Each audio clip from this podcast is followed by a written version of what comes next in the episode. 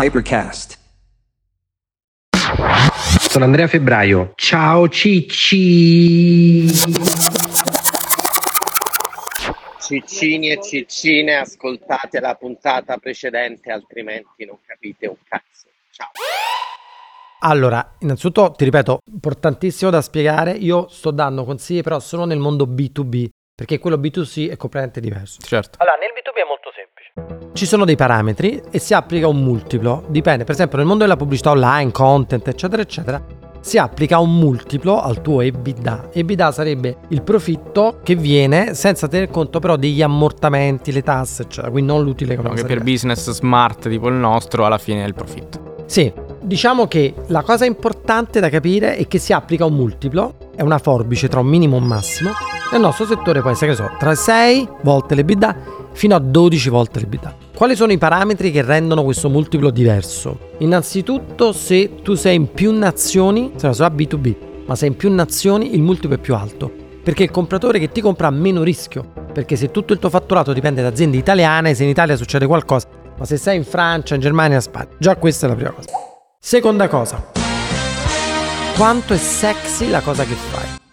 Io faccio surf, quello che noi facciamo nel mondo di queste società che creiamo, cerchiamo di... Sai, nel surf c'è questa regola, infatti si picchiano le persone. Tutti pensano che il surf sia una cosa rilassata, manco per il cazzo. Nel surf c'è molto localism, cioè se tu vai in dei posti tipo in Australia, a Bondi Beach con la tua bella tavola da surf e vai a surfare, te menano. Vabbè, allora cosa facciamo? Ci picchiamo? Perché si può surfare soltanto una persona alla volta sull'onda e ovviamente c'è precedenza a chi è del posto. Quindi tutto il gioco del surf è anche riuscire a prendere l'onda prima degli altri. Allora noi che facciamo quando creiamo queste società? Cerchiamo di identificare un'onda prima che la vedano gli altri e la surfiamo quando è sexy. TikTok. Se tu sei stato il primo o tra i primi a fare una società TikTok in Europa, è normale che il compratore nota anche il fatto che tu ti sei mosso per primo e quindi sei riconosciuto come la persona più forte in quello, no? Altra cosa, quanto è diversificato il senior il team, perché loro hanno paura che tu vai via, no? Quindi tra te e i clienti, se ci hai messo dei manager, questo aumenta la- il multiplo.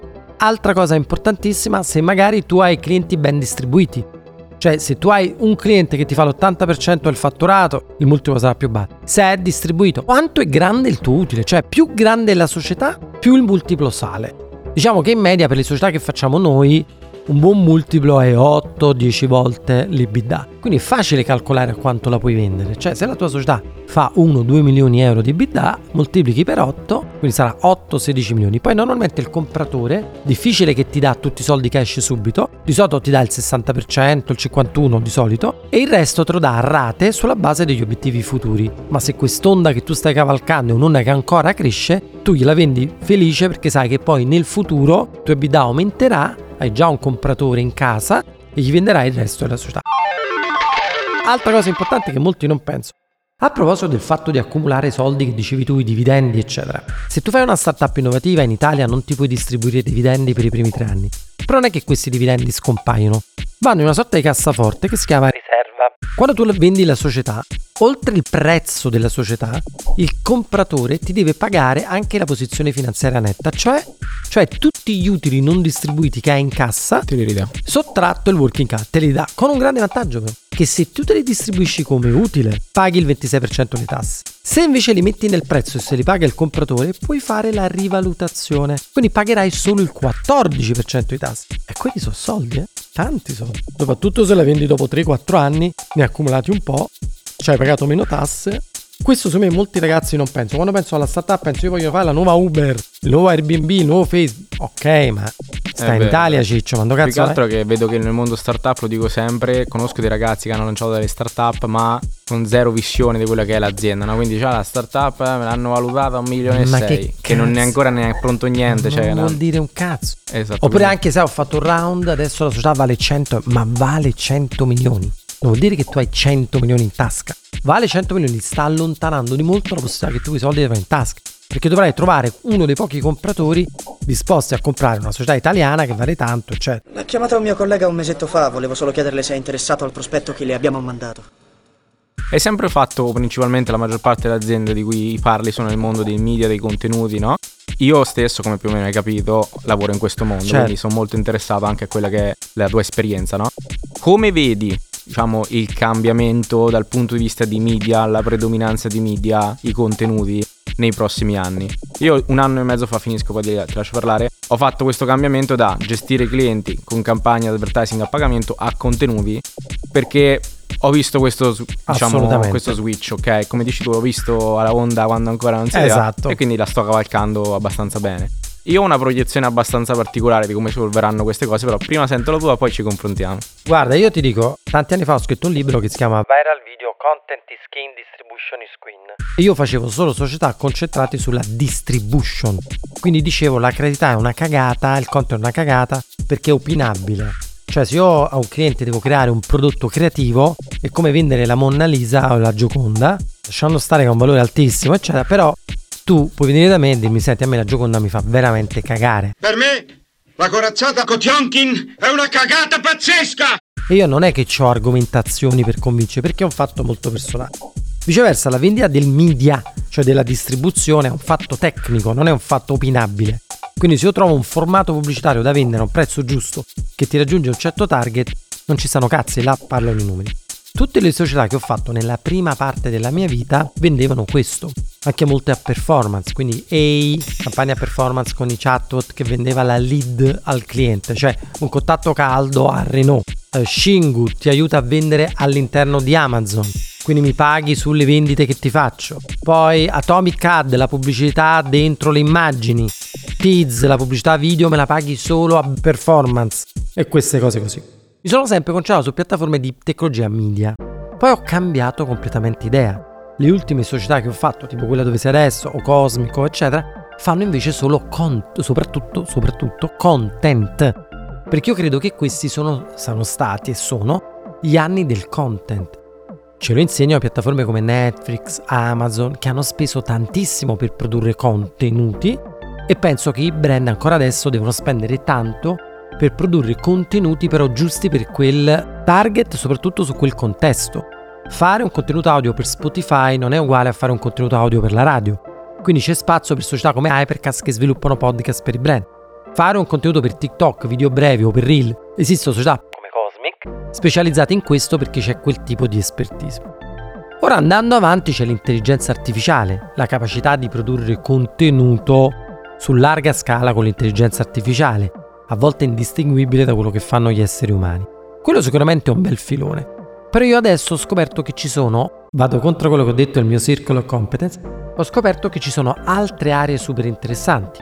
Per esempio la formazione. Cioè in Italia tanti ragazzi fanno l'università, escono da là e non sanno fare un cazzo. Sente Esposito, noi non siamo qui a perdere del tempo. Quindi Io per mi ero favore. preparato benissimo su... Sì? Su che cosa? Ma in che facoltà siamo? Lei che cosa insegna? C'è proprio un'autostrada di opportunità. Io ho insegnato in tantissime università, master, Luis, Bocconi, Sole 24 Ore, IED all'estero, London Business eh. e mi sono reso conto che gli studenti erano sempre scontenti perché pagavano per questa formazione tanti soldi, ma poi non riuscivano a trovare lavoro. Loro pensavano che andare là gli garantisse il lavoro e non era così. Quindi adesso ho allargato il mio circolo of competence, per esempio ho co-creato questa società che si chiama Epicode che ti dice invece di laurearti oppure se fai il barman, ma hai mai pensato che potresti fare il coder, il programmatore? Vieni a fare un corso da noi, noi ti garantiamo l'assunzione. Sono rimasto sconvolto. Cioè, incredibile. Ci sono ragazze, potete cercare su Instagram, che fanno il corso Epicon, magari prima facevano la cameriera in pizzeria lavorando 8 ore al giorno in piedi, eccetera, eccetera. Fanno il corso, adesso posso ritornare a lavorare, che ne so, a Reggio Calabria, perché poi programmano online, quindi a distanza. Una ragazza si è tatuata il numero della sua classe di Epicon perché dice che le ha cambiato la vita, per dire, no? Con i corsi di Epicode puoi diventare come me developer professionista in soli tre mesi.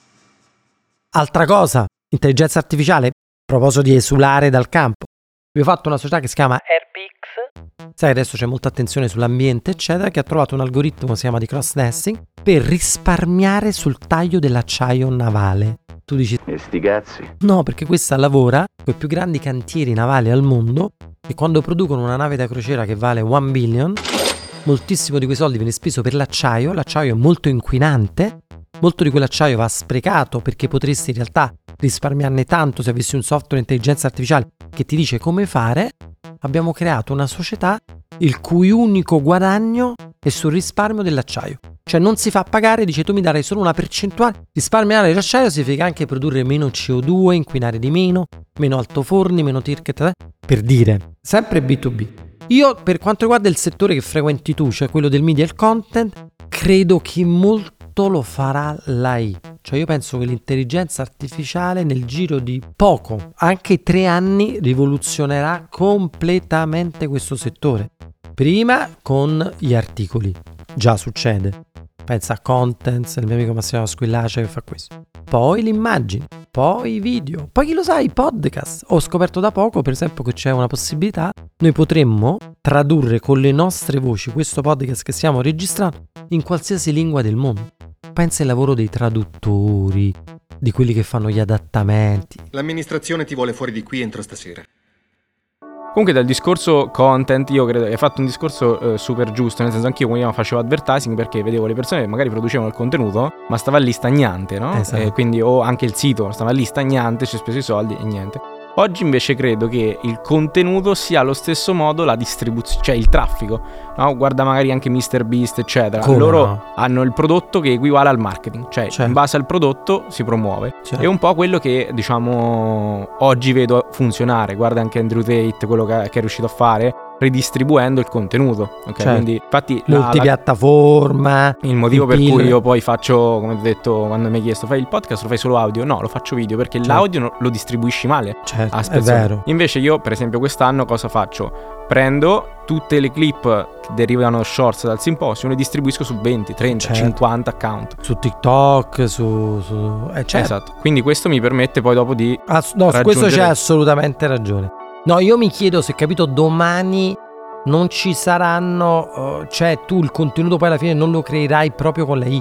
Visto che sta succedendo adesso con le ragazze OnlyFan generate dalla I. Sì, oh, ci ho pensato. Tra l'altro, Eh. in Thailandia mi era venuta un'idea di un podcast. Tipo super simpatico, fatto con la I, ci ho provato a farlo, a farlo fare, ma ancora non viene bene. Tipo Cristoforo Colombo che intervista l'ideatore di Google Maps. Per esempio, sarebbe fighissimo. Signor Colombo, secondo la vostra opinione, quanto durerebbe il viaggio? Però quello che dico è, eh, sarà una cosa dove tu potrai fare tanti esperimenti. Cioè noi oggi siamo qua, stiamo sperimentando CC video e ci siamo dovuti incontrare, tu mi hai dovuto conoscere, abbiamo dovuto fare, eccetera.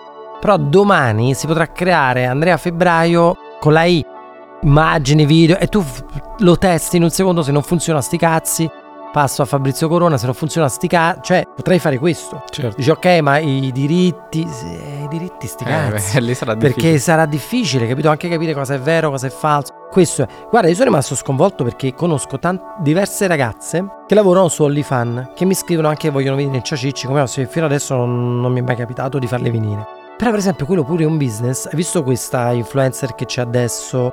Non mi ricordo come si chiama, che dicono generato da lei. Che poi non credo sia generata da lei perché io ho visto le cose generate da lei e non sono così realistiche. Magari quelli hanno fatto semplicemente un face swapping, cioè quello è il corpo di una ragazza vero e ci hanno messo una faccia di una. C'è gente che vuole chattare con contenuti porno sexy con ragazze su OnlyFans pur sapendo che non esistono. Sei scivolato e sei caduto sulla mano robotica. Cioè io per esempio ho incontrato i founder di Replica. Sai cos'è Replica? Non so se sai. Praticamente l'episodio di Black Mirror dove muore il marito e poi rifà il robot del marito si basa su questo. Cioè una ragazza che ha avuto il fidanzato poverina che è morta in un incidente d'auto. Lei però ha ragionato sul fatto che col fidanzato spesso parlava su WhatsApp. Quindi ha preso tutte le conversazioni del fidanzato, l'ha dato in pasta di una I, ha ricreato il fidanzato che era morto reale su WhatsApp e le poteva chattare col fidanzato morto che le rispondeva. Poi questa cosa si è estesa e ha creato questa startup che si chiama Replica AI, dove tu, sai, nel mondo c'è molta solitudine, dove tu puoi scegliere, ti fai un personaggio, donna, uomo, quello che è, ci chatti, quello poi impara e diventa un tuo amico virtuale. Se ci pensi tu, molti tuoi amici, quando sei in viaggio, li senti su WhatsApp o in video call, ma non è che li vedi proprio. Vedete che è successo? A un certo punto hanno capito che era una droga per alcune persone, perché era a pagamento. Quindi l'hanno buttata via dall'Apple Store e hanno chiuso questo programma. Ora c'è la class action, cioè hanno fatto causa delle persone che lo stavano pagando, che sapevano benissimo che stavano chattando, perché dicevano tu hai ucciso il mio fidanzato. Io lo consideravo il mio fidanzato. Cioè, chattare con quella I mi dava la gioia che mi dava la mia fidanzata. Chi cazzo sei tu per levarmelo? Gli hanno fatto la class action. E ci sono fior di pareri di avvocati che dicono che secondo loro vinceranno questi. Cioè diranno tu non sei autorizzato a spegnere il mio fidanzato virtuale che mi hai creato a pagamento. È difficile come cosa, ma da una persona come te che ha vissuto, no? Comunque sia giri, fai esperienze, lavoro, non lavoro, eccetera. Non sei un po' preoccupato anche per le nuove generazioni su come possono vedere tutto questo cambiamento? Perché già io eh, ho vissuto, diciamo, a cavallo tra il, il niente telefono, il Nokia, Certo. i social, no? Quindi ho comunque una visione anche del precedente, ma comunque sia magari tutte le nuove generazioni che nascono magari già a tre anni con l'Apple Vision Pro. Che ne pensi? Come la vedi? Allora, io ho una figlia di 16 anni e siamo andati adesso in Australia a fare surf insieme, no? E siamo stati un po' di tempo insieme da soli e parlavamo. E io le ho detto, ma Eva, secondo te alla fine, tu sei nata col cellulare poi alla fine? Ma non sarebbe meglio se non ci fosse? E lei mi ha fatto riflettere perché diceva giustamente, guarda papà, per alcuni versi sì. Per gli altri, se non ci fosse il cellulare, io non potrei mantenere relazioni con un ragazzo che ho conosciuto al corso a Marbella di tennis. Cioè, è proprio un altro mondo. Per noi, per me, immaginare la sua vita è diversa perché io non ci sono nato col cellulare. Però sono ottimista perché se lei, come tanti altri ragazzi, ne capiscono pure i limiti e dicono sì, lo uso, però so pure che è una droga e anche io mi rendo conto che è esagerato. Credo con un po' di ottimismo che qualcosa di meglio succederà. diciamo. Poi però pensa anche alle opportunità. Cioè ragazzi, se non ci fosse il cellulare, ha voglia andare a lavorare da Bali? No, no, io sono d'accordissimo. E magari noi vediamo. Solo cioè, lei il cellulare lo vediamo già tra di noi, no? E Eh. Quindi magari quello lo vediamo come qualcosa di nuovo. Magari si integrerà con la vita. Perché capito, è vero, il cellulare ha portato tante cose brutte, ma ti ha permesso pure di lavorare dalla Thailandia, e Zoom, lo smart working, e tenere i contatti con una ragazza o un ragazzo che hai conosciuto. Eh. Insomma, c'ha avuto tutta una cosa anche positiva. Soprattutto, per esempio, anche l'intelligenza. Sembra assurdo, però il cellulare è un'espansione della tua intelligenza perché comunque qualsiasi cosa tu vuoi cercare è a un metro da te, la metti là, la cerchi su Google, dici ok, però quella risposta me la dà Google. E sti cazzi, intanto tu la risposta l'hai avuta. Rispetto a uno di 50 anni fa che era completamente ignorante e viveva nel suo paesino e non sapeva neanche che cazzo succedeva fuori da lui. Esatto, poi ogni cosa è uno strumento. In base a come lo utilizzi, ne puoi essere schiavo o puoi Eh. Bravissimo. trarre un profitto. Esatto. Andrea, grazie mille per questo podcast. Ti lascio un secondo per dire un, un consiglio che daresti magari al pubblico che ci ascolta da casa. Poi ci salutiamo. Allora, un consiglio banale ma vitale. Io tutto quello che ho potuto fare in vita mia l'ho fatto a casa grazie alle droghe. No, l'ho fatto grazie al fatto che. Cioè, non dovete rompere il cazzo. Cioè, leggere una cosetta tre minuti su TikTok non equivale a prendere un libro o quello che è e approfondire. Se voi non leggete è impossibile. Cioè, io conosco poche persone veramente di successo che veramente hanno fatto qualcosa di serio che non abbiano dedicato un sacco di tempo a leggere. Ci sono persone fortunate che hanno la passione, persone non fortunate che la passione non ce l'hanno, ma se la devono far venire. Cioè, leggete, leggete, leggete. Se volete, vi do anche un link di una bacheca Pinterest dove metto sempre tutti i libri che devi leggere e dico sempre se leggi 10 di questi libri a cazzo, a scelta tua. Quindi poi non mi scrivete Mi dici quali sono? Dici... a cazzo, cioè li prendete a cazzo da questo elenco. Se ne leggi 10 diventi il doppio più intelligente. Che cazzo, fallo. Leggete. Grazie mille. Grazie a te, grazie dell'invito. Ciao Cicci. Ciao Cicci. Ciao Cicci.